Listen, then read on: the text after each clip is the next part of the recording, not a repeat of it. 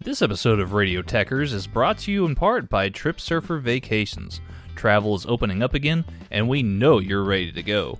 Trip Surfer Vacations has great all inclusive packages for your next beach vacation and all the info you need to know about your next trip. So, whether you're headed to the Cancun, Cozumel, Cabo, or the Caribbean, Trip Surfer Vacations has you guys covered. We even have partnerships for European adventures as well. So, we know you're ready to go. Visit TripSurferVacations.com and let them know that Radio Techers sent you. Y'all have fun out there.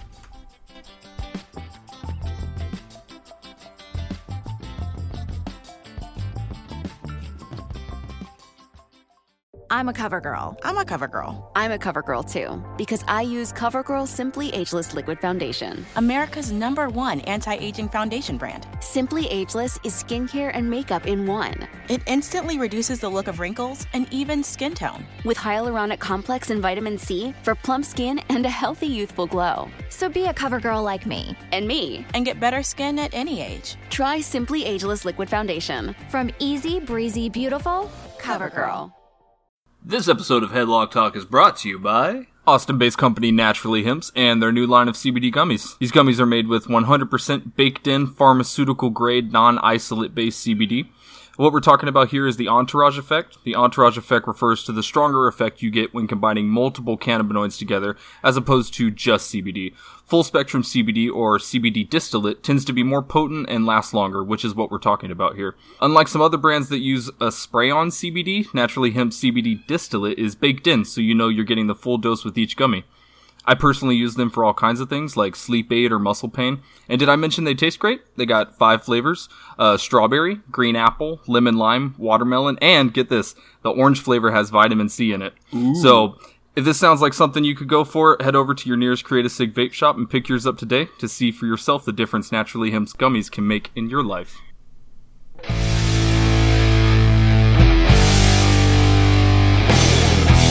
What is going on, everybody? It's the Texas Gentleman Tanner Pruitt, and welcome back to another episode of Headlock Talk. This week, another series of unfortunate events episode where we take on Slamboree 2000. You know, the one with David Arquette as the champion? No, you don't remember? Well, tune in.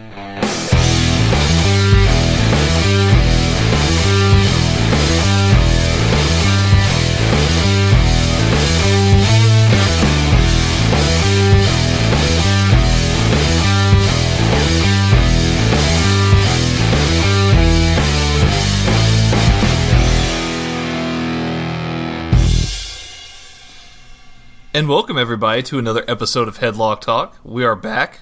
Oh snap! Oh snap! Indeed.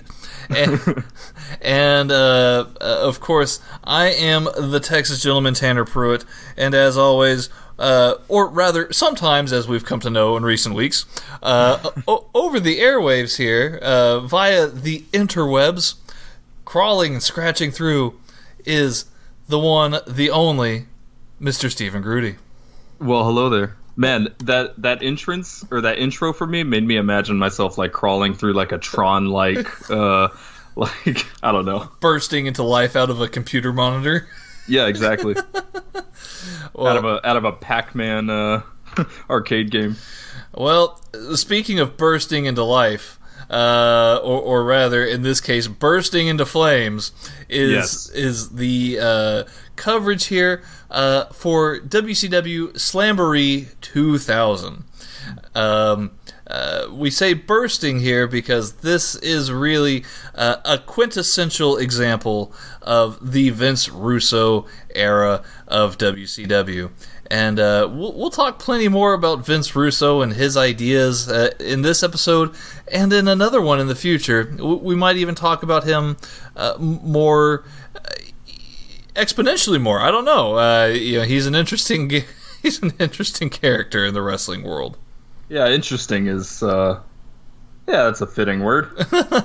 uh, so, Stephen, when we talked about reviewing uh, shows for this series, this this series of unfortunate events, uh, um, did you did you know anything about Slamboree? Did you know anything about Vince Russo? I mean, did, was what did you? What was your first initial kind of takes on this? I mean, I, I really didn't know all that much, uh, to be honest. You know, obviously being growing up around wrestling, I, I had I had heard the name Vince Russo, uh, but never really like knew who he was or or you know what he was involved with or anything like that. Um, the, honestly, this series is uh, one of the one of the main ways that I've seen WCW. Like I've caught a match here and there, um, mm. but you know they were kind of already on the downhill right around the time I was born, so uh, didn't really see a lot of WCW. Like I said, it was just kind of a match here and there, you know. Mm-hmm. Mm-hmm. Well, uh, we got a lot of WCW, and we've had other WCW shows that we've covered, but this is uh, uh this is quintessential Vince Russo era WCW.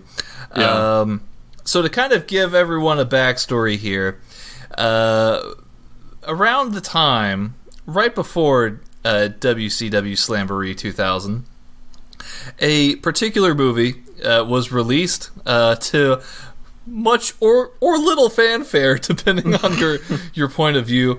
Uh, a movie called Ready to Rumble, mm. starring uh, the current uh, for this show, the current WCW World Heavyweight Champion. Yes, that's right, actor David Arquette. Woohoo! Woohoo! Uh, he's he's making a comeback in wrestling circles these days, but um, as of this show, uh, you know, he was more known for uh, maybe more or less being uh, uh, in the Scream movies, as well as being uh, Courteney Cox's husband. So. so uh, nice, yeah, notable accolades. Uh, notable accolades indeed. um, but he would, of course, go on to become world heavyweight champion. He was put in a tag team match. Um, uh, him and Diamond Dallas Page taking on Jeff Jarrett and Eric Bischoff. The winner would become the WCW champion. Uh, Diamond Dallas Page's estranged wife, Kimberly, uh, would be the special guest referee. Uh, and of course, as WCW shenanigans go, uh, uh, Kimberly was taken out of the match. Uh, Diamond Dallas Page and Jeff Jarrett were feuding at the time, so they were concentrating on each other. And somehow, someway, David Arquette comes away with the pin and the WCW World Heavyweight Championship. Mm-hmm. Uh, he wants to relinquish the title, as we learn in the video package uh, leading up to this year. However, uh, Eric Bischoff will not allow this. Uh, instead, we get a triple cage match for for Slamboree 2000, uh, in which it would be a three way match: Diamond Dallas Page, Jeff Jarrett, and David Arquette. So yeah, see, I could have just done with without David Arquette. Mm. I mean, really. But he's the champion, Steven. He's he's got to defend the title. But he shouldn't be. Oh, right. And and, and he told he tells this as much to Diamond Dallas Page himself. Yeah, I shouldn't yeah. I shouldn't be champion. And DDP of course says, "I know." I mean, yeah, he's not wrong. He's not wrong. Um, in the background of this world title picture is a another underlying feud, a lot of drama here, Stephen. Mm. The New Blood and the Millionaires Club. Mm. Um, what what? Tell me, tell me your take here. The New Blood and the Millionaires Club. Just kind of your overall thoughts here. So, I mean, without having all the context of mm. you know the nitros at the time or anything like that, would you um, would you like me to bring up the the context? I can definitely help you out with that. I mean, sure. Yeah, go ahead. Okay. Go ahead. So, in an effort to help try and bring up some of these young upstarts that they have in WCW, coming from the power plant, coming from wherever, right? Mm. They devise a uh, stable feud because, of course, what is WCW without stable feuds like NWO versus everybody and uh, yeah, Dungeon of Doom. Dungeon of Doom versus Hulkamania. I was gonna say that that pretty much covers it right there. That's the history yeah. of, of the '90s WCW. Well, this time around, we have uh, these young upstarts, led by Eric Bischoff and Vince Russo, uh, to uh, take on the Millionaires Club. The Millionaires Club being all of the the older, more established guys. Think, you know, your Kevin Nashes, your Stings, your Hulk Hogan's, all Hmm. all of the old guys who once hated each other are now kind of banding together out of necessity because all of these young upstarts want to take their spots. Right, right. So one would think maybe, just maybe, this new blood faction, uh, which is many in numbers, Oh yeah. um, that they would possibly be the maybe the baby faces here, right? Mm. You Yeah. know? progress, right? Mm. This is not the case. Right. Uh, all of the older guys somehow, some way, work themselves into being the good guys here, whereas the new blood, uh, they are the heels. So they they completely missed the the angle entirely on this. It's booked completely backwards. yeah. Not only Hundred percent. absolutely, not only that, but we'll we'll get into some some motifs throughout the show that uh, that I think are quite interesting. Interesting is, man, you keep using that word. Um, it's not derogatory enough. I mean, I don't want to outright say that this show is bad. Um, I don't think you would agree with that assessment at all. Like that, that the show is bad, right? I mean, the, But I think it, Mm, go go, ahead. Uh, I'll say this: I think this is a, a, a while this show is known for being a very, very bad show, right?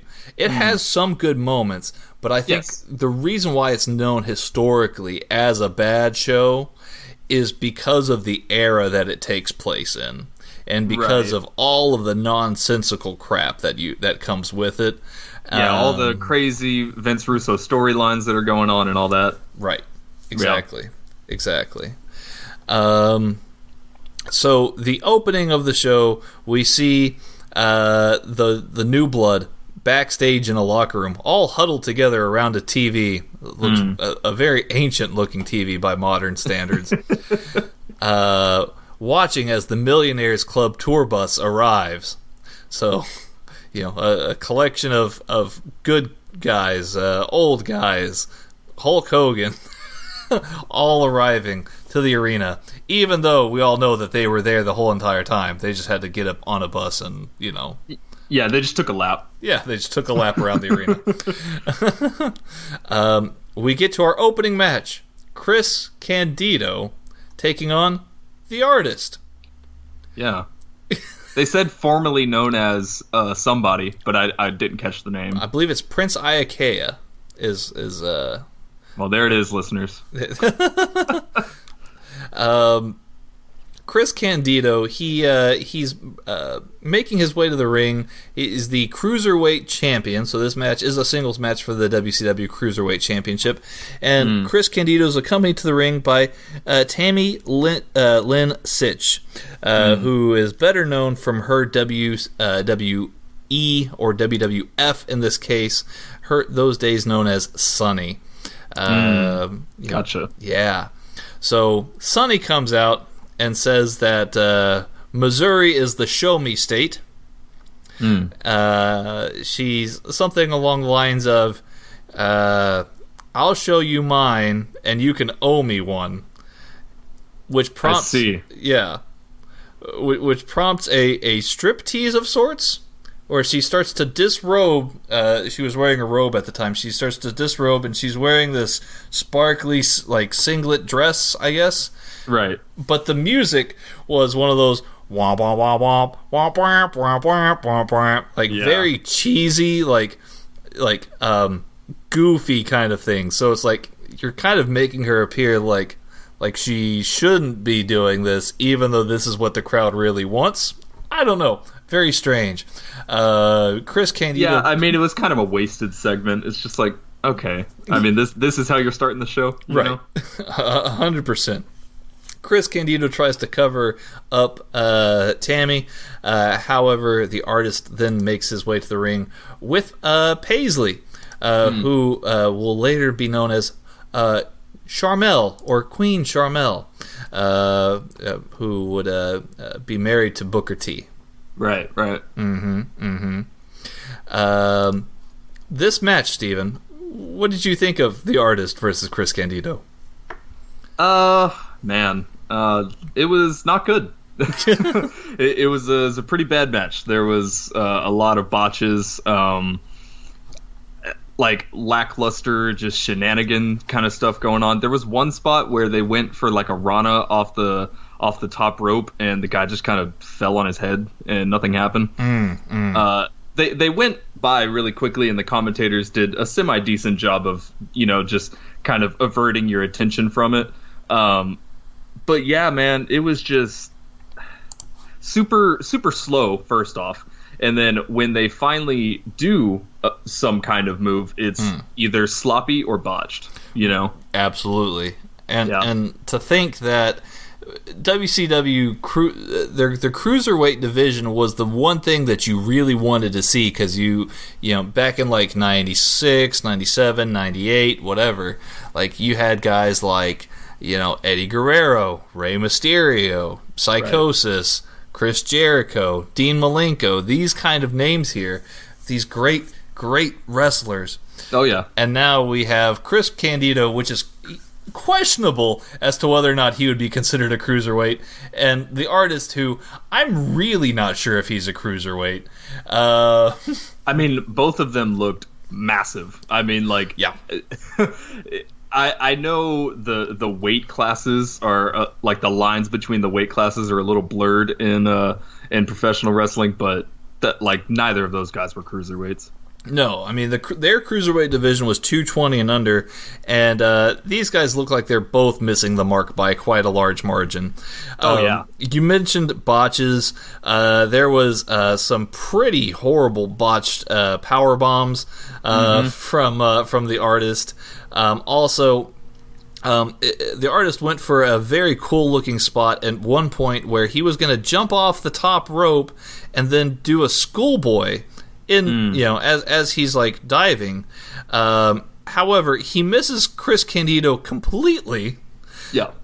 And, and, so he's he's rolling on the ground, and then Candido has to uh, waddle backwards over his way, pretending and selling that he got caught somehow, uh, so that way he can compensate for the the artist's um, leap. Uh, yeah. So, yeah, this match went just shy of eight minutes here. Um, uh, the finish, Steven? What happened? Uh, man, I'm gonna I'm gonna be honest with you. I was a little tipsy. Uh, I, I remember I, I remember there was shenanigans, uh, but I didn't think it was great enough to commit it to memory. Mm. So basically, there was a there was a cat fight between uh, Paisley and Tammy. That's it, right. Uh, oh, that's right. Mm-hmm, mm-hmm. Oh God. Uh, at one point, uh, Tammy was stripped of her clothes to reveal some kind of uh, like um, tan, uh, like undergarments. I don't know. I really don't know what that was. I mean, they um, definitely weren't like underwear. It was like it's almost like what you would wear under like a leotard or something like that. Yeah, no that that sounds that sounds a lot better uh, yeah. for sure. Um, Chris Candido ends up getting a uh, the pin here uh, after a swan dive headbutt is what I'm seeing. Mm-hmm. Uh, so uh, this match not great. Uh, yeah. Maybe I mean I would say one star would be quite generous. mm. um, but uh, yeah. Uh, I would, I, yeah, yeah. I would say one star would be would be generous for this matchup here. Yeah, I, I ended up giving it one star. Uh, it, it was uh, uh, pretty much a waste of eight minutes and, and a mm. terrible opening to the show. Mm-hmm. Mm-hmm. No, I agree. Uh, not not great, especially when the crowd starts chanting "You suck" at at uh, at, at, the men in the ring. Yeah, I mean uh, that's all the evidence you need right there. Right. You know. Uh, unfortunately, uh, uh, well, not only did WCW have its demise, uh, but uh, Chris Candido, even though he had a, a wonderful uh, career uh, uh, just overall. Uh, he did pass away, unfortunately, in, in 2005 uh, due mm. to uh, complications from a blood clot.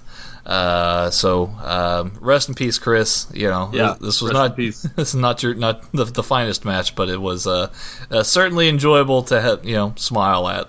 Um, yeah, yeah. Um, moving on now, uh, Terry Funk, Texas legend, uh, defending the hardcore title, uh, hardcore championship rather, against Norman Smiley and a mystery opponent mm. in a mm. handicap match, apparently. Uh, apparently, they they never really like make that well known. Yeah. It, the the match just kind of starts, and then you know you see it, you see it happening. You're like, oh, okay, mm-hmm. I guess it's a handicap match. Mm-hmm. Uh, t- take us through this match, Steven. So it, it starts out with uh, with Terry Funk kind of you know trying to I guess find Norman Smiley. Uh, he ends up like going into the bathroom and and is like, I, forget what he says uh, specifically, but he's just like, you know, come out, come face me, that kind of stuff. Yeah. Uh, Norman Smiley uh, actually gets the gets the edge up on Terry Funk and, and ends up attacking him from behind, and then we're treated with probably the worst backstage brawl I have ever seen in my entire life. It, it it, it wasn't uh, it wasn't very high quality. No, no, it was it was, and I it pains me to say because Terry Funk's in this match, and like you said, Texas legend. Right. But man, it was so bad. Uh, like huge, nasty, unprotected chair shots all over the place. Uh, the the whole dynamic with the handicap uh, kind of thing going on. Mm. Uh, it was just super strange. And what what was that? Uh, Ralphus was his name. Ralphus, yes, Chris Jericho's former sidekick, Ralphus. Yeah. Um, um, for those who don't uh, know Ralphus, uh, he was a former uh, truck driver for WCW, uh, and mm. they hmm. made him into an on-screen talent. Um, yeah, uh, not the most in shape fellow. Uh, you do get no. a a juicy shot of his ass at one point, I believe. yeah. Uh, uh, again, WW Network did censor it. Thank God. so yes, yeah. Uh, Terry Funk would have been uh, about 55 at the time of this match. Mm. So it goes to show the um, how how progressive the hardcore division was in WCW. right. um, uh, again, he is a Texas legend, um, uh, and uh, yes, uh, Terry Funk did ultimately uh, get the win here after this crazy, um, just pitiful hardcore brawl. Uh, yeah. it was all throughout the arena. Ralphus got involved. Um, yeah, I don't know. Again, you see you see Ralphus's ass at one point. That is a thing that happens. Um, yeah, I don't know. I uh, I really didn't know what I was watching pretty much the entire time. Uh, mm. It looked incredibly sloppy. Mm. Uh, like they they didn't have any idea what was going on. Which I mean, a hardcore match doesn't necessarily have to be the most you know concise, tight knit tight knit uh, spectacle or mm. whatever. Mm-hmm. But but this in particular was just rough all the way through. S- some people would find this to be fairly entertaining. I mean, I I found it to be laughable. So for for laughs, it's worth three stars. You know, uh, but uh, oh, a, as a wrestling match, I, I would say this is probably another another one star right here for me. Uh, that's a that's a dud for me. Oh man, nothing yeah. doing nothing for you. It gave me nothing, man. I mm. I don't know. I really don't know what they were thinking with this match. I I don't know either, man. But but here's something, right? Up next, Shawn Stasiak takes on Curt Hennig. Mm. Um, remember when I brought up motifs earlier? Indeed. Okay. So what we have here throughout the night is um, basically uh, wrestlers taking on mere images of each other. So mm. so um, that that Spider-Man meme where they they're both pointing at each other. Yeah, yeah. This is exactly what this pay per view is in a nutshell. Mm. Um, so each member of the New Blood faction is a replica almost of what one other member of the Millionaires Club is. So Right. here we have Shawn Stasiak, who is uh, playing a 2000 version of Mr. Perfect, uh, Curt Right. Hennig, uh, from from way back when. Um, this match here, uh, man, not doing a whole lot here. Uh, yeah, yeah. But see, my problem with this match is it was just so boring. Yep. So boring. Like there wasn't really any one thing that I can point to uh, to be like, oh, this was good or this was bad. It was just so excruciatingly boring. Right, which is uh, remarkable for a Curt Hennig match because he's typically not a. Uh, uh, you watch some of his older stuff; he's not a boring wrestler by any means. He tends to actually get very good matches. Right. Um, this is a point in Sh- uh, Shawn Stasiak's career, though, uh, where he is still fairly new. He was in the WWF at the time, uh, uh, known as Meat. Yes, Meat is his name.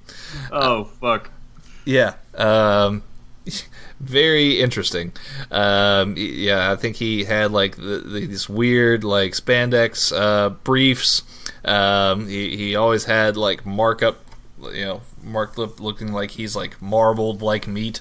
Um, but here he's trying to be Mr. Perfect, um, and it's this is very very far from from perfect here. Oh yeah. Um, uh, Like you said, the match was just very, very boring, a very dull match, uh, perhaps. Um, I don't know. There's just not a lot happening here. Um, now, uh, after uh, the match here, um, I'm trying to see. Was this where um, was there some interference in this match? I'm, I'm trying to remember and go back through my notes here, but I can't quite. I, I didn't make a note of it, um, but Uh-huh. I, I will say this: almost every match had interference. So if I had to guess, probably. Right. This another hallmark of uh, the uh, Vince Russo era. There has Right. to be interference on every occasion. Yeah. Um, now, we did talk about this next bit here. Um, oh, uh, ratings for this one here, Steven? Uh, one star, uh, just for showing up. Uh, it, it wasn't. it, it wasn't like garbage. It, it wasn't just absolutely awful. Uh, but it just really was not good. Yeah. So.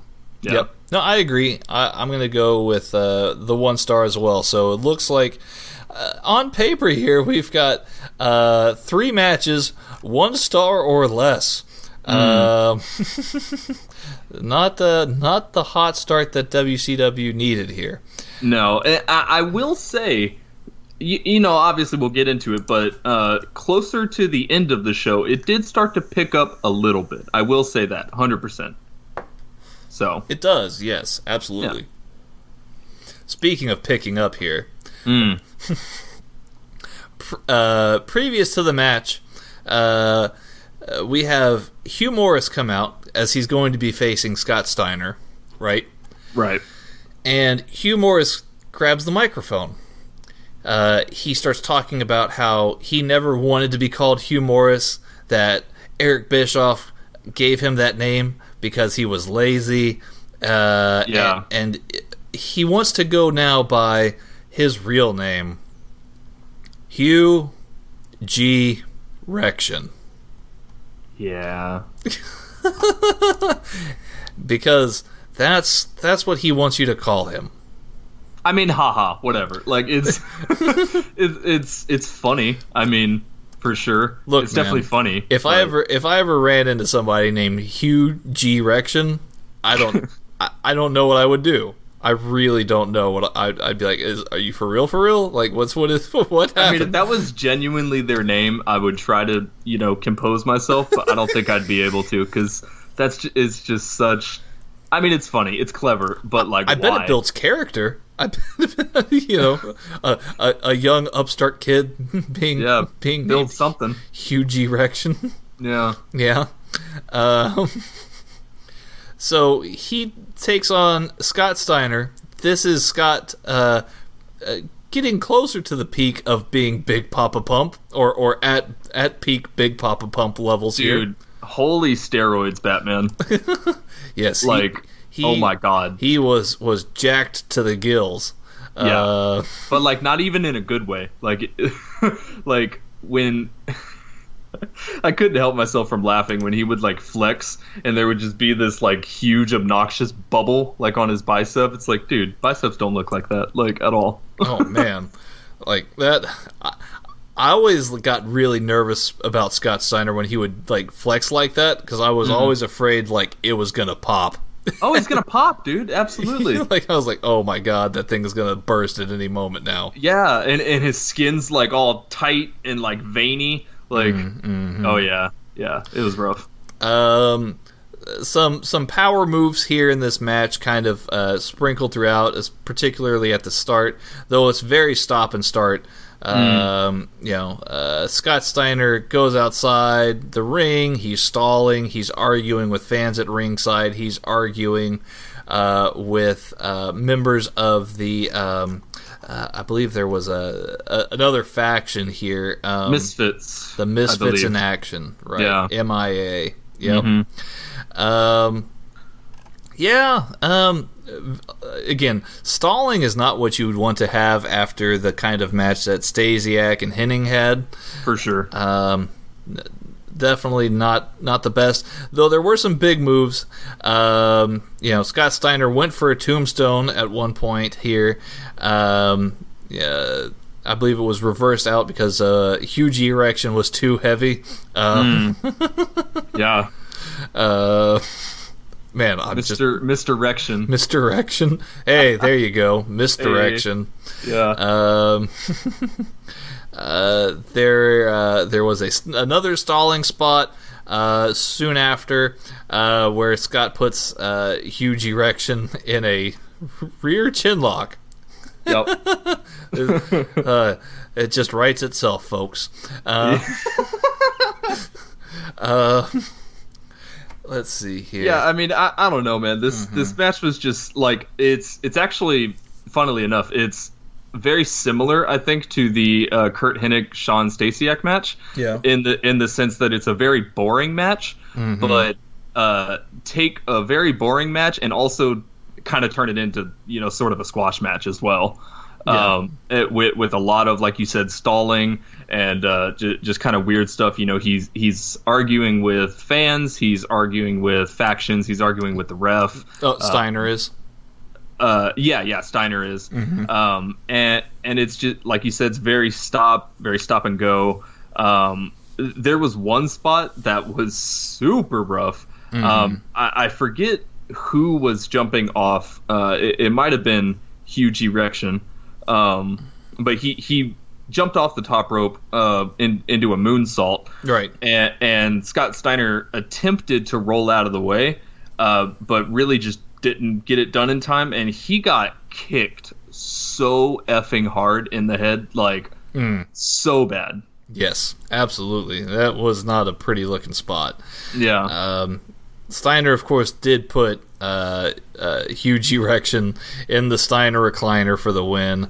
Um, he would not let go of the hold, uh, but of course, Booker T comes out to make the save uh, uh, to uh, help out his fellow uh, MIA brethren. right. Um, I mean, props for the shenanigans happening after the match. yeah, not bad. You know, Um, I mean, probably, yeah. I, I would say uh, I'm, I'm sticking with one star, man. This uh, this show has not been great. Yeah, I, I unfortunately am also sticking with one star. Uh, I, I don't know. Like it, it had the potential. I, I think you know both guys, minus the the huge moonsault botch. Um, both guys were doing some some decent moves whenever they were actually wrestling. The problem was there wasn't a lot of actual wrestling. It was kind of just like, oh, Scott Steiner's going to go over here and talk to some people, and then he's going to come in and they're going to have a sequence of moves for about five seconds, and then Scott Steiner's going to go out again, and it it's just uh, like, what am I watching? Like, this is a wrestling show, right? Because I'm not getting any wrestling right now. I don't know. No, you're right. You you are right. Um, The next match, though, it started to pick up a little bit. It did. Uh, Just Absolutely a, did. Just, just a wee bit. Yeah. Yeah. Uh, we had Mike Awesome taking on uh, Chris Kanyon, uh, which, uh, I mean, to be perfectly honest, I can't really remember why these two guys were feuding in the first place. I mean, me neither. I, I mean, I I wasn't wasn't necessarily watching wrestling at the time, but Right. I don't know. I mean, um, I mean, they gave us a video package before, Mm-hmm. but uh, I mean, most of the video packages make zero sense. So Exactly. This one was not particularly helpful. Uh, so, uh, listeners, if you can help point Steven and I in the right direction as to why Mike Awesome versus Chris Kanyon happened, that would be greatly appreciated. Yeah. Uh, you can hit us up on Twitter at Headlock Talk, and we would love to hear from you as to why these two were feuding. yeah, Um, but yes, uh, Mike Awesome taking on Chris Kanyon here. I believe this was Mike Awesome pre uh, Fat Chick Thrilla. Uh, Mike Awesome. Uh, what the fuck? yeah, What? yeah, yeah. There, there was a there was a time where Mike Awesome was the Fat Chick Thrilla. Uh, he was All right. He was accompanied to the ring uh, by uh, three, uh, so- or sometimes on occasion two, maybe even more heavy-set women. Um, you know, uh, BBWs we call them. yes, no, uh, you know, hey, ain't no judgment here. Ain't nothing No. wrong with that. No, but no. but that's uh, uh, there was definitely a lot of judgment on Vince Russo's part when doing these kind of things.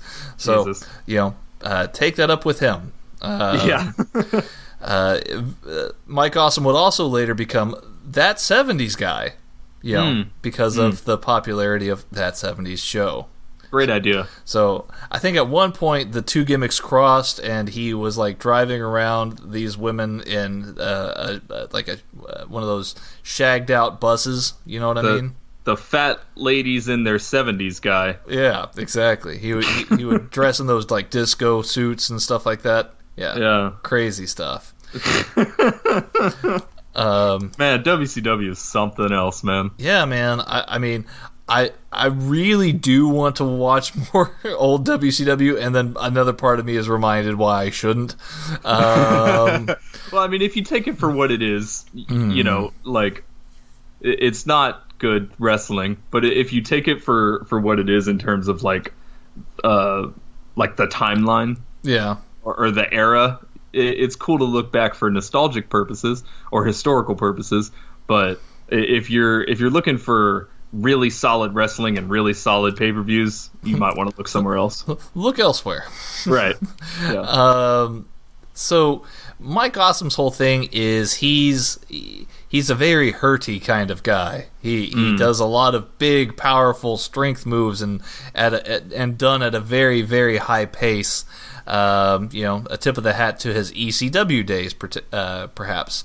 Um, but uh, yeah, slugfest right from the start. You know, these two guys are brawling back and forth all throughout the crowd, um, and then they get back to the ring.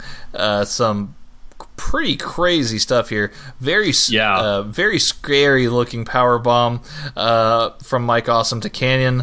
Uh, and there was like three specific power bombs that were just so so rough. Like honestly, Yeah. some of the worst power bombs I've ever seen. Right. Really. like like Kanyon landed right on his head on on a couple of them at least. Yeah. Um, you know, so eh, you know, he's a, Mike Awesome's a very a hurty kind of fellow, as I pointed out earlier.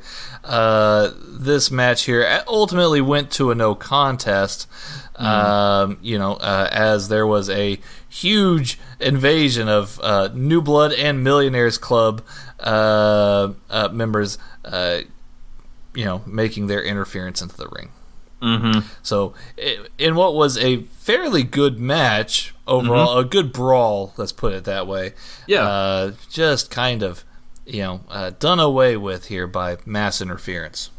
Yeah, yeah. I mean, um, it, you know, if I'm being honest here, this was actually a pretty entertaining match uh, up Yeah. until up until the ending. Uh, you know, big spots. Um, I do have one gripe with it, but I, it's kind of a, an overarching gripe for the whole uh, pay per view. Is uh, these are supposed to be singles matches? Um, yes. They're they're all booked as singles matches. Yes. Um, but there's weapons everywhere. Uh, you know, chair shots, bats, uh, chains, uh, all, yes. all, that kind of stuff. And it's like, and they they do eventually uh, mention probably around the the eighth match, like seventh or eighth match, that um, per Eric Bischoff and, and Vince Russo that the the refs are supposed to give a little bit more leniency to some of the the DQs, mm. um, but they go almost the entire pay per view without saying that, and yes. so you're kind of just sitting there like, wait, like why isn't he disqualified for that? Right, and, and and why would you then, of course, if you can hit somebody with the chair or would do whatever, why would you call it a, a, disqualification once Kevin Nash comes out and interferes and starts attacking right. uh, Mike Awesome? Right. You know. I mean, it, it it's take it or leave it. You know, if if it's gonna be a no DQ match, then it's a no DQ match. You can't just pick and choose when you want to DQ somebody because it. I mean, it confuses the watcher you know? Yes. No, absolutely. But yeah. I, I originally gave this match three stars. Um, it actually was a very decent match. Uh, I did take off half a star for the ending, though. So uh, two and a half from me. Two and a half. I think that sounds about fair, Stephen. I, I also put about two and a half on here. Yeah. Um, it was as solid as it was going to be, uh, but of course, um, uh, it was uh, it was a bit doomed. I guess perhaps mm-hmm. I don't mm-hmm. know. Um, we then had uh, another uh, mirror kind of match. Mm-hmm. Um, Lex Luger, the total package. Yeah. Taking on Buff the Stuff Bagwell. I just want to say this before we get into it. I yes. don't know what it is about Buff Bagwell, but I'm a fan. I like him. He's very charismatic. He's super charismatic, and, mm. like that that smile that he does uh, every now and then when he when he nails like a really dirty move is just it's so fantastically heel. Like it's great. Yes. No, absolutely. Um, you know, and uh, did I mention, uh, of course, Lex Luger here uh, in prime physical condition. You know, yeah. we were oh, ta- yeah. we were talking about uh, Scott Steiner earlier, how ridiculously jacked he was.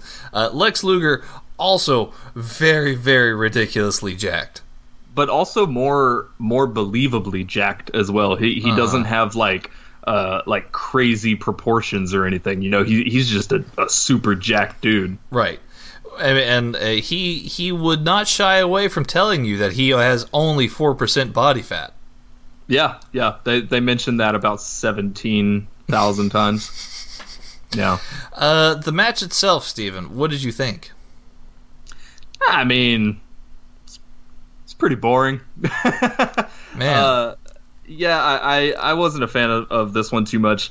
Uh, again, this is uh, before they mention that uh, the refs have more leniency with the rules. Uh, so I, I, think at one point Buff Bagwell gets a bat out and starts uh, mm. beating Lex Luger with it, and uh, that really irked me because you know up until this point I thought it was a thought it was a singles match, um, and th- there was one part I believe um, I believe Lex Luger went for like a running neck breaker, mm. um, and he just like completely missed Buff Bagwell. Like they didn't touch, they didn't touch at all.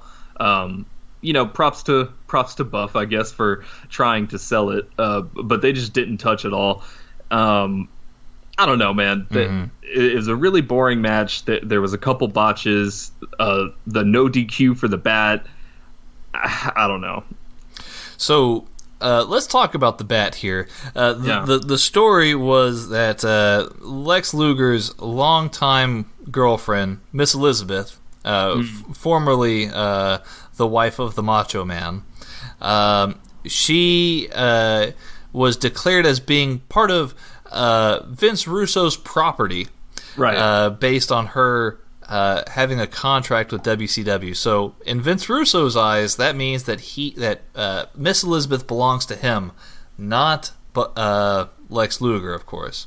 Yeah, because uh, slavery in the 2000s is nice. Yeah, you know, uh, especially in this climate here with uh, all, all, the trafficking. Yeah, this was uh, this was a nice touch, I guess. yeah. Um, but uh, yeah, so so we're shown backstage here. Uh, Miss Elizabeth actually trips over Vince Russo, like he falls to the ground. She steals the baseball bat of Vince Russo, runs down to the ring and tries to assist right. Lex Luger.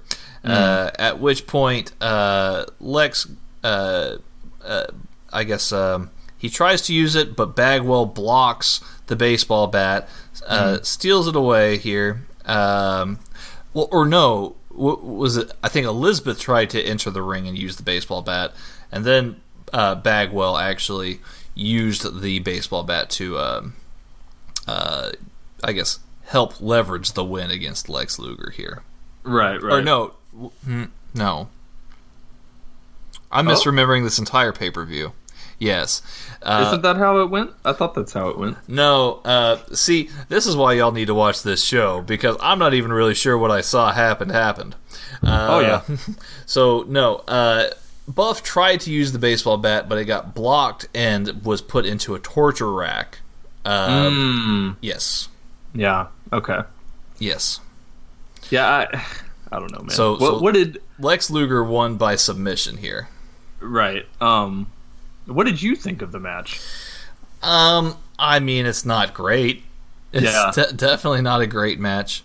Uh, I would say two two out of five is pretty fitting for this one. Uh, mm. Fairly average. Um, uh, just not uh, not my cup of tea. Yeah. Uh, we're, we're actually we're super we're we're both pretty in sync on these uh, on these ratings here. I also gave it two stars. Um, it, it, it was fine. You know, it, it wasn't great. It, mm-hmm. it wasn't terrible. Um, fairly boring at, at some parts. Um, but I mean, Lex Luger's awesome and, and Buff Bagwell's awesome in my eyes. So it, it, was fine. Yeah, but Buff's uh, exuberance and, and extreme charisma made up for Lex Luger's uh, utter lack of charisma. Right. um, you know, but that's not what this was about. This was about those hard chiseled bodies. That's what that yeah. feud was all about. Yeah. Woohoo. Muscular men. Uh, hey. the next match, however, uh, there was something a little bit going for it. Uh, Shane Douglas, uh, the franchise, mm. taking on Ric Flair. Uh, the stipulation here is if Vince Russo interferes in this match, uh, Ric Flair gets him for five minutes after the match is over. Um, right. What what are they going to do with that five extra minutes though? Mmm, spicy. Mm. um, so uh, Talk, talk me through this one, Stephen. what did you think of Shane Douglas and Ric Flair? Uh, it was fine. It, it wasn't bad. I don't know. There was one spot where uh, Shane Douglas uh, got Ric Flair into a figure four, and mm-hmm. that was cool. You know, disrespect a little bit. Yeah, uh, got uh, got some heat there with that figure four. Yeah, yeah, uh, and it was a it was a great figure four too. Got to got to admit. Um, but yeah, there, there's just you know more shenanigans, uh, low blows. Uh, again, no DQ. It all of these matches just kind of have I, I kind of have the same complaints about all of these matches really, mm. where uh, you know even though there might be some big spots in the match, they're very far apart from each other, and the and the space in between them is very slow. Uh, and I don't know. Mm, mm. Yes, I mean I understand, and and that's unfortunate uh, for sure. I mean this I felt like the feud for this one was at least more well built than some of the other ones yeah. uh, on this card here. Um, and and of course Ric Flair proving just as Terry Funk did, but in a different way, that he could still be going in a in a bit more of an advanced age here. Mm. Um, so uh, the finish here sees a uh, a, a, figure, a, a, person dressed up as Sting, making his way to the ring, and he nails Ric Flair from behind with a baseball bat. Um, this allows Shane Douglas to get the win with a small package. Uh, so uh, Ric Flair does not get to fight Vince Russo with the fisticuffs. Mm. Mm-hmm. Mm-hmm. But uh, don't they give him the five minutes anyway? Um, I don't believe so. No. Um, What happens? Well, there was a timer counting down from five minutes. Hmm, I forget, man. Like, like I said, the the big spots are so few and far between that that it's just like kind of hard to Right. really remember what happened Right. at all. so so here's what really happens, right? Uh, after the match, uh, Buff Bagwell uh, is, is down at ringside uh, with uh, Shane Douglas and uh, you know the person in the Sting outfit. Uh, Ric Flair, he believes that it's Vince Russo, and right, he because he's wearing the he's wearing the the Rolex, right? right, Right. and he asks Ric. Uh, Ric Flair asks for the five minutes anyway, right? Um, however, uh, Lex Luger comes down to the ring, uh, tosses the Masked Man in, but Vince Russo himself comes out and distracts Ric Flair. Right, That's right. Yeah. Um, the uh, the the man in the Sting outfit uh, hits Ric Flair with a miniature Statue of Liberty, um, which is weird. Yeah. Um, Shatters into a million pieces. Yep, and of course, uh, the man in the Sting outfit is none other than David Flair. Mm hmm. Yeah. They do start the five minutes at Russo's behest. Right. right? And then he he starts choking out uh, Flair uh, with the baseball bat until Kevin Nash arrives. Nash tries to clear house. It's you know, it's all a, a big thing. Yeah. Um, I, I remember now. Lots of shenanigans. yes.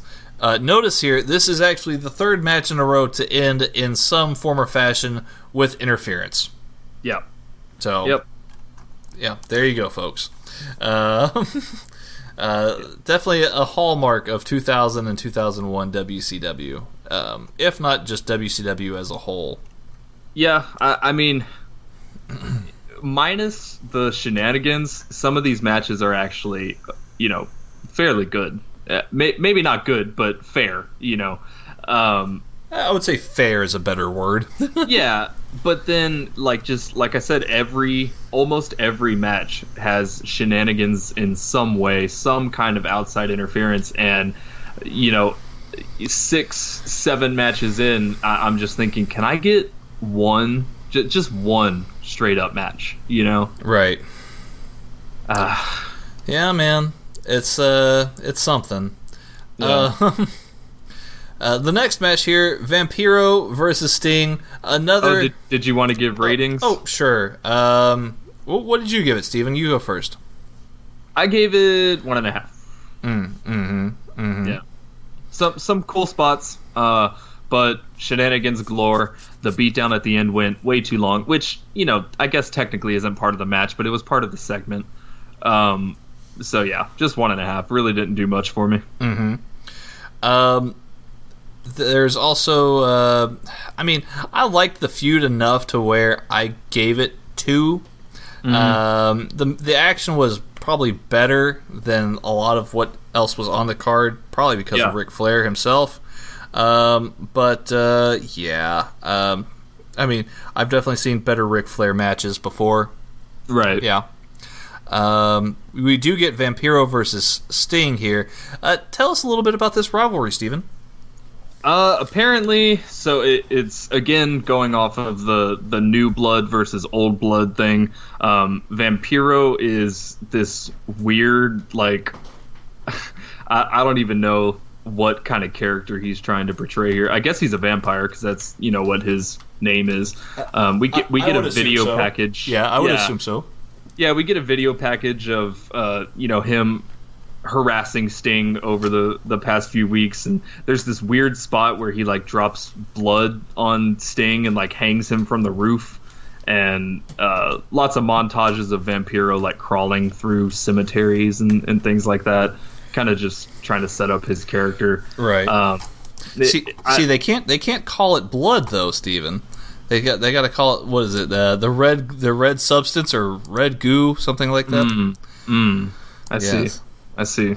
Yeah, I mean, like you said, this is more of that motif of uh, very similar, if not the exact same, uh, kind of characters going head to head from the New Blood and Old Blood. Um, Vampiro is a little, I mean, not a little. He's much different than Sting. Um, but I guess the the number one thing that they were going with was, oh, they both wear face paint. Yes, they so. both wear face paint. They're both a little bit brooding and extra creepy. Yeah, yeah, mm-hmm, mm-hmm. cool. Yeah. um. So yes, this match here, um, this was, uh, I would say, even a little, even a little bit better, uh, perhaps than the Ric Flair Shane Douglas match. Mm-hmm. Um, a lot of brawling from the start, lots of intensity here. Uh, this yeah, is a, Sting actually doesn't even get into the ring before the match starts. They just start brawling on the ramp. Mm-hmm. Uh, so the intensity here was good. Uh, this is your typical Sting match, though. Uh, something that you would probably see on Nitro because, in fact, it did happen on Nitro quite a bit. Yeah. Yeah. Um, so, uh, yeah, I, I really don't know what else to say beyond that besides, hey, you know, if you like Sting matches, this one's probably right up your alley. Yeah. Um, yeah, uh, Sting does get in a clean victory here after yes, two yes. Scorpion death drops. Yes, so that that's the that's the biggest thing for me on this match. You know, uh, Sting's great. Uh, Vampiro's holding his own. The there's pretty decent action, um, but it ends cleanly. Yes, it ends clean, and, and I was begging, begging and pleading to the Vince Russo gods to give me a clean match, and I finally got it. So it it, was, it was decent. Yes, absolutely. Um, you know, so I, I actually ended up giving this about uh, two and a half. I I also gave it two and a half. Yep. Uh, we're we're super on point with these ratings right now. yes, we're, we're definitely well synced, and, and believe it or not, ladies and gentlemen, we actually we've been watching these shows separately. We're waiting, mm-hmm. we're waiting until the end, the big reveal, to actually watch one of these matches or one of these shows rather in uh, you know our series of unfortunate shows. Yeah. Uh, we're waiting until that special occasion to watch the last show together. So we will see. We will see. Um, yep. But yeah, uh, very good showing here from Sting. Uh, DDP is backstage. Uh, mm-hmm. You know, he he tells David Arquette. Uh, you know uh, that uh, if he follows the if, if, he follows the instructions, that everything's going to go according to plan, and David Arquette will be just fine, right? Yeah, yeah. He's kind of just telling him, you know, uh, stick with me, or not stick with me, but uh, listen to me, uh, stay out of the way. You're going to be fine. That right. kind of stuff. Right. He also instructs very specifically that David Arquette not grab the belt.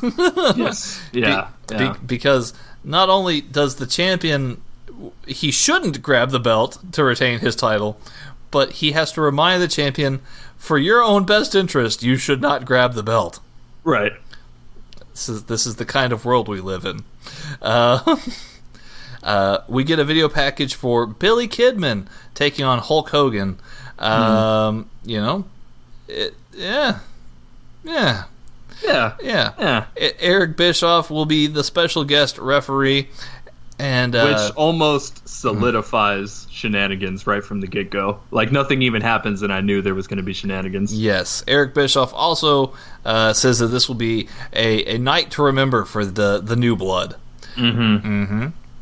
Um, uh, Billy Kidman is accompanied to the ring by Torrie Wilson. Uh, you know, so we, we all know Torrie. You know, oh yeah, she goes on to have a, a pretty great career in WWE. Mm-hmm. Mm-hmm. Um, this match here, just like kind of the above matches with uh, Ric Flair and Sting, this is a very prototypical um, Hulk Hogan kind of match with a lot of uh, a lot of build, a lot of uh, you know crowd kind of. Uh, uh, you know, Hulk Hogan, if if he's a master of nothing else, he's a master of getting the crowd engaged in something. Absolutely, yeah. Mm-hmm. Uh, this would be a perfect example of that here. Uh, there's even. Um, uh, there's even a spot where uh, I believe Hogan power bombs Bischoff through a table. Yes, uh, which yes. which was pretty nuts. Um, Billy Kidman here, he's trying to keep a streak going of beating uh, Hulk Hogan, uh, but Hogan here, uh, he he's able to overcome all of these odds here with some help of some outside interference, of course. Of course, woohoo! Mm-hmm. So. Yeah um, Billy Kidman, he's wanting to go all out and put on a good show. Um, he goes up for a, a, flying splash at the end, uh, misses, and crashes through a table. Uh, Horace Hogan, Hulk Hogan's cousin, of course, mm. uh, helps uh, use the referee's hand to count three. Uh, uh, so Bischoff did indeed get a three count here for yep. Hulk Hogan to to get the victory. Yeah, I mean it, it, was a good match. I mean, mm-hmm. I mean, it, it, wasn't great. It, it wasn't awesome. It, was good. I, mm-hmm. I, did enjoy it. Um, you know, there, there were some good moves. Uh, the size difference was kind of crazy, and, and, they played into that a little bit. Mm-hmm. Uh, you know, Kidman, he's he's agile, uh, but maybe just a little sloppy uh, mm-hmm. at, at, at some points. Um, but they they played the size difference really well with Hulk doing you know some good power moves like you mentioned with uh, Eric Bischoff uh, going through the table at the hands of Hulk, um, and then that that frog splash from Kidman. There, there's a lot of reversals from Kidman, which was cool to see. Um, I could have done without the shenanigans, but uh, you know there was a couple points where Eric Bischoff refused to do a pin pin count uh, for Hogan, mm-hmm. and you know, it, it is what it is. Um, but yeah, I, I, I actually enjoyed the match. Honestly, what did you end up giving it, Steven? I gave this one three stars. Um, oh. Yeah, I mean, it, it wasn't great, uh, but it was good. I liked it. Nice. Um, yeah, I mean, uh, you said how many? How many stars? Three stars. Three. Okay. Yep. Interesting. Interesting. Yeah, I, I gave it also about two and a half. It was it was yep. very very good um, for for what it is. I mean, uh, Kidman really made Hulk look good, he, uh, and in doing so, made himself look good in the process. Yeah, absolutely. Mm-hmm. Um, we then get the video package for David Arquette versus DDP versus Jeff Jarrett. Mm. Jeff Jarrett is feuding with DDP. DDP is the New Jersey folk hero, a, a Bruce Springsteen of wrestling, if you will. Mm. Jeff Jarrett is the chosen one, slap nuts, and he needs to have his his championship. David Arquette is an actor who shouldn't be world heavyweight champion. Indeed, but he is. Mm-hmm. So, uh, what we get here is a is a triple cage match, uh, which is actually based off of the movie Ready to uh, Ready to Rumble, mm-hmm. um, where I believe uh, the first layer of the cage is like Hell in a Cell. The second layer of the cage is like stacked with weapons, like mm-hmm. all sorts of weapons. Actually, similar to the uh, the the third fall of the NXT match. Yes, very uh, uh, very observant of you here, Stephen. Very, oh, very, very similar to that. Yeah. And and then I believe the third cage on top of that is what's called the guitar room. I guess yes. I guess something a little special for Jeff Jarrett. Uh, ironically enough, never seen Jarrett play the guitar. Uh, Whatever. I feel as though that's a big like missing plot point here in his career. yeah. yeah. Um, uh, but of course, um, this is not just a any kind of cage match here. You don't actually win by pinning or submitting or you don't you can't even win by escaping all three cages. What you have to right. do is escape is is escape all three cages, but also uh, use uh, your will and resilience to be on top of that third cage to then grab the belt off of a loop similar to a ladder match.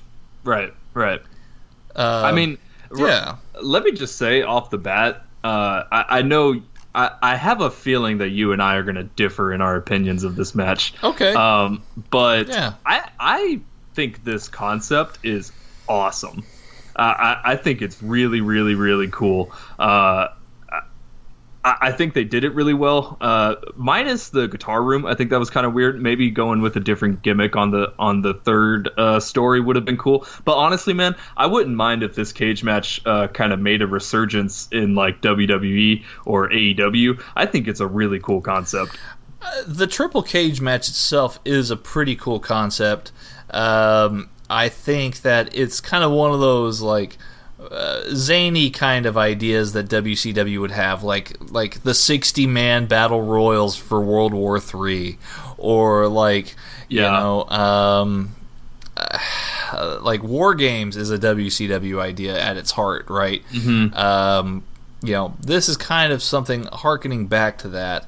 Um, but yeah, I mean, I think it's interesting enough, and uh, I mean, they they they made this cage, so might as well use it, right? yeah, yeah. You know, it's, you know, it's not just good for a movie. Let's try and use this as part of a match here.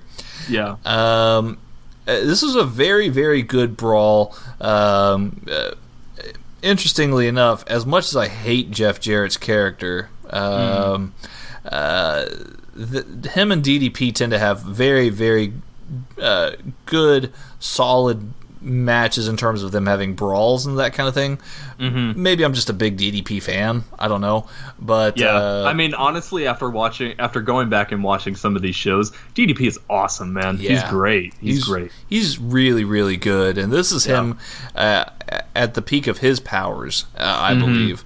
Um, so uh, there's some interesting stuff here where. Um, I believe Chris Kanyon gets involved near the end, but also Mike Awesome uh, somehow randomly scales up the cage here and attacks DDP. Yeah, he uh, comes out of nowhere. Yeah, just just runs up the cage, literally. Mm-hmm. Um, there's a spot where Mike Awesome throws Kanyon off of the second. Is it the second or the first cage? Throws him off of the first cage. Yeah, throws him off the first cage uh, through the entrance ramp. So kind of like uh, kind of Hell in the Cell esque there. Uh, yeah, what a crazy bump to take, dude. Kanyon was nuts. Uh, yeah, for taking that, but I mean. Uh, he he chose that, so yeah. I mean, I mean, prop props to him. It, it was a it was a huge moment. So, speaking of huge moments, yes, uh, DDP and uh, Jarrett, they've struggled all the way through this match in a very, very decent brawl, uh, mm-hmm. decent fight here. They get to the third cage. They're filled with guitars. They're trying to hit each other with these guitar shots. Yeah. Uh, DDP hands over a guitar to David Arquette, and both men are trying to get into the last cage there, or climb mm. up through the last cage there. David Arquette hits DDP with a guitar. Oh, the betrayal! Yeah. Oh, yeah. the betrayal. Jarrett uh, then also hits DDP with a guitar, uh, and of course, uh, Jarrett and Arquette hug and make out at the top of the cage as Jarrett grabs the title.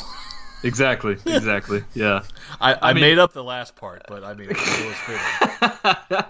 uh, I mean, yeah. All in all, I actually really enjoyed this match. Uh, like I said, it's a it's a really cool concept uh-huh. uh, for the for the triple cage. Um, what did you say? Something? I said, uh huh. oh, sorry, I, I can't really hear you very well. Oh, um, oh, really? Now I can. Anyways, oh, okay. Um, but yeah, all, all, in all, it's actually a really good match. I, I liked the concept of the triple cage. Uh, Jeff Jarrett and DDP had fantastic chemistry throughout the match. Uh, it was really brutal. Uh, both of them ended up getting busted open uh, thanks to some really nasty chair shots. Um, there was one really really cool spot where they're they're fighting in, in the second story, the the hardcore cage, and uh, you know they're they're trading shots back and forth. There's trash cans, chairs, uh, you know, bats, that kind of stuff. And DDP actually spears Jeff Jarrett through the wall of the second cage, and uh, that was a really really cool spot. Yes, so definitely a very uh, probably the best match on the card for sure. I ended up giving this about three and a half. Uh, uh, definitely, if you're going to choose to watch this show, they at least made the main event worth it to you to to watch, right? Absolutely, yeah. Um, so good stuff there. Um, you yeah, know, I ended up giving this one three and a half as well. Mm-hmm. honestly, you could even man, depending on your level of fandom for uh, DDP and Jeff Jarrett, uh, you could even argue four stars. Really, I I really enjoyed this match, um, minus the David Arquette stuff. Um, for the the first like three fourths of the match, he kind of just stayed out of the way and mm. let Jeff Jarrett and uh, and DDP just go at it and do what they were going to do, and it was awesome. And then you get to the ending, and of course, you know it's WCW; they have to make some kind of spectacle of it. So you know, with that David Arquette shenanigans at, at the ending, it's like, all right, whatever. Like, why why are you ending this awesome match with with something like that? But all of that aside, it is still a, a really great match. Three and a half stars. Yes, I would I would agree with that, Stephen. Um, now that we're done here with Slamboree 2000, what did we learn today? Uh, we learned that Vince Russo is terrible at booking. Uh, just just just awful.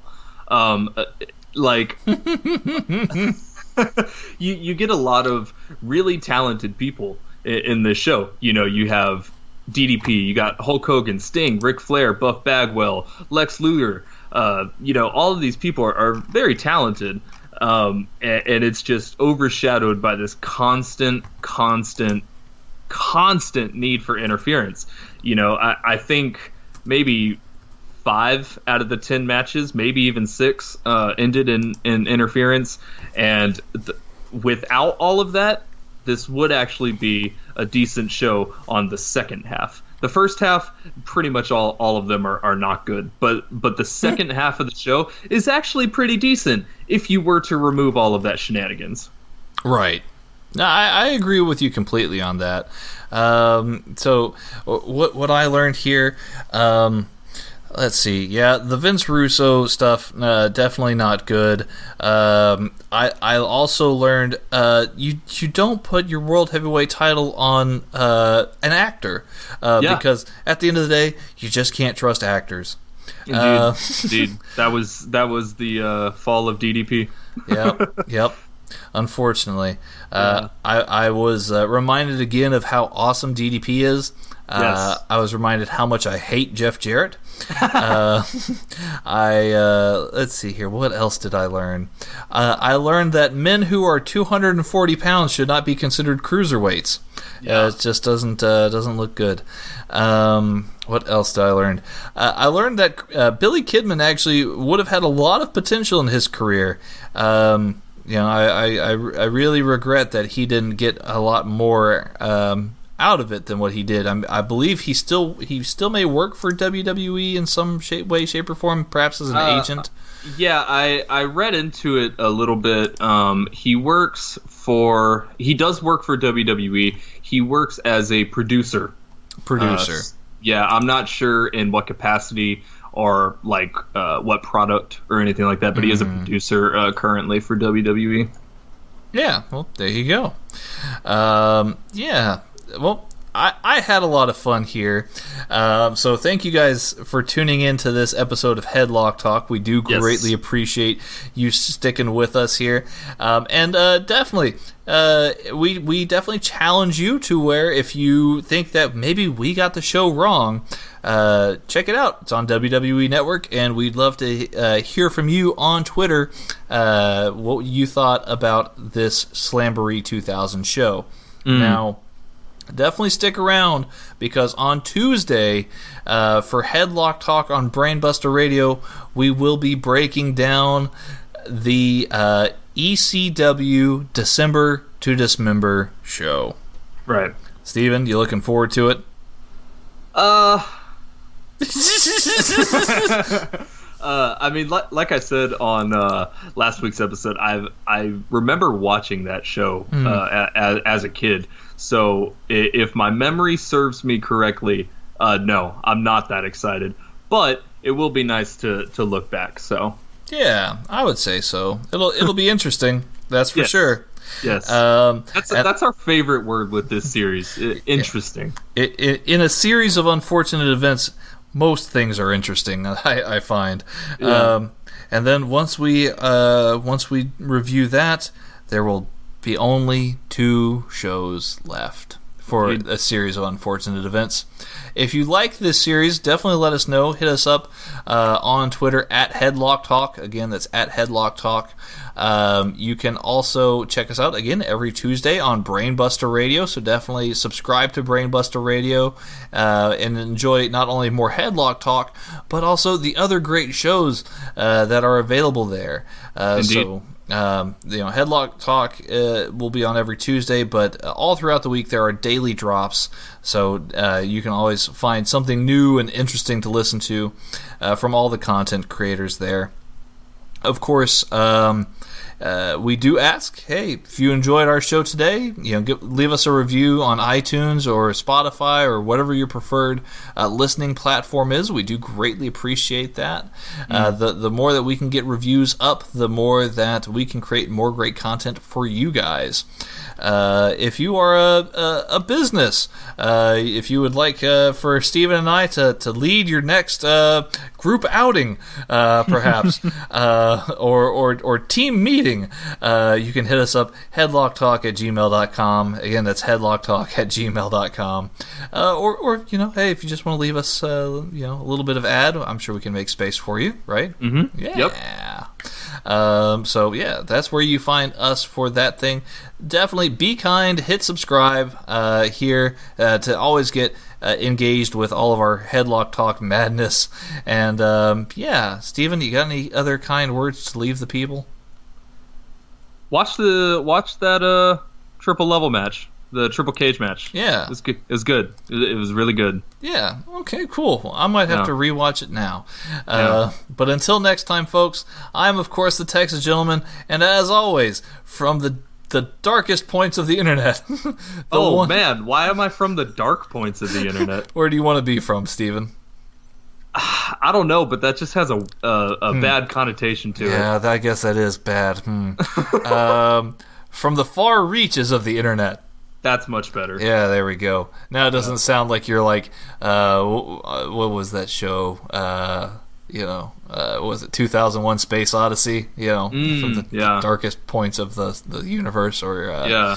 Uh, I, I, feel you know some some show about space. I don't know. That's what yeah, I thought about. Yeah, whatever.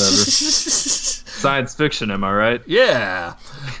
Anyways, you are of course the one and only Mr. Stephen Grudy.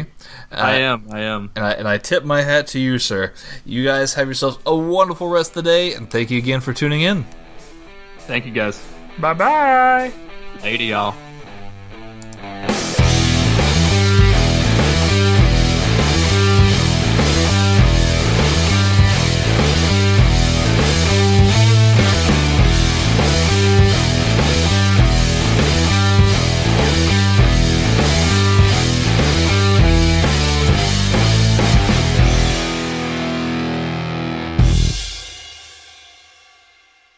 Most people only see their doctor a few days each year.